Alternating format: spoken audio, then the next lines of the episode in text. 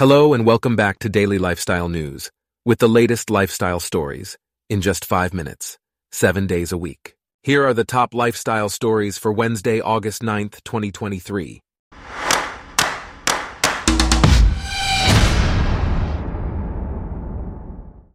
Today's episode is brought to you by Blogcast, your personalized audio feed, available on iPhone and Android.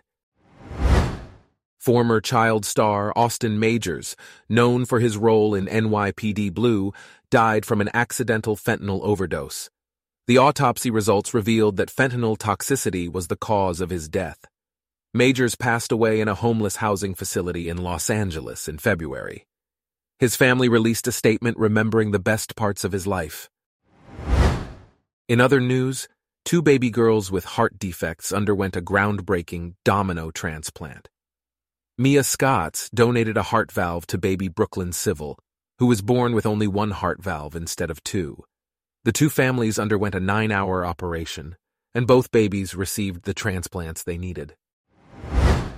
Meanwhile, the Federal Aviation Administration has referred 22 cases of unruly passengers to the FBI for possible prosecution, bringing the total number of cases referred this year to 39. On a recent Delta Airlines flight, a 39 year old man allegedly grabbed a flight attendant and injured her with a sharp object. The FAA has reported a decrease in onboard conflicts since the federal mask mandate was lifted in April 2022. In another development, electric bus company Proterra, which was praised by President Biden, has filed for bankruptcy, citing market challenges as the reason for its financial struggles. Proterra filed for Chapter 11 reorganization to strengthen its financial position.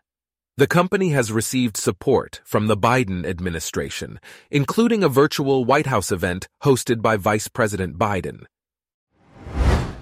Next, a 74 year old cheesemaker in Italy died after being crushed by thousands of cheese wheels in his warehouse. The cause of the collapse and the exact cause of death are yet to be determined. The search and rescue operation lasted over 11 hours, and the body was discovered the next morning. The funeral is scheduled for Thursday.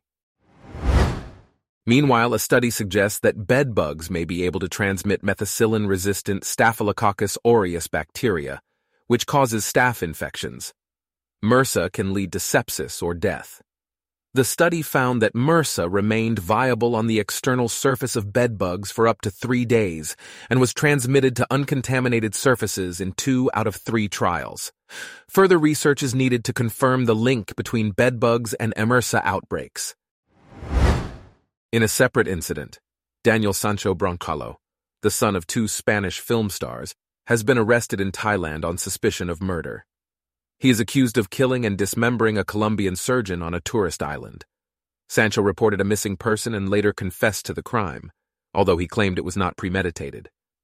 The motive for the killing is believed to be a personal relationship between the suspect and the victim. Moving on, Riley Keough, the granddaughter of Elvis Presley, has reached a settlement with her grandmother Priscilla Presley.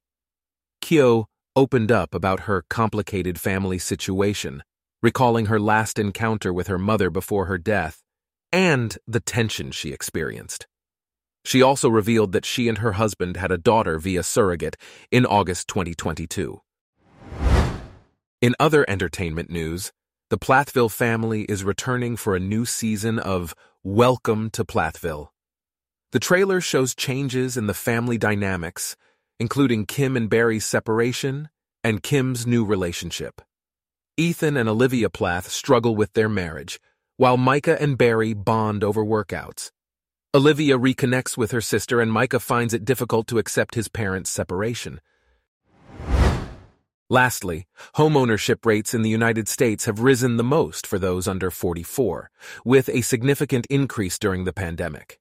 The Parsonses, who live in New York City, were able to buy a home due to people leaving the city and low competition from sellers. The homeownership rate grew overall during the pandemic, driven largely by younger buyers like the Parsonses. However, homeownership rates have only partially recovered from the drop between 2004 and 2016. Our top lifestyle stories for today are brought to you by Blogcast, your personalized audio feed.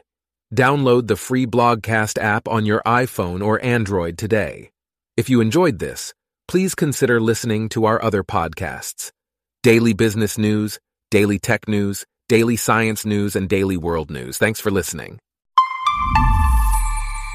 Blogcast.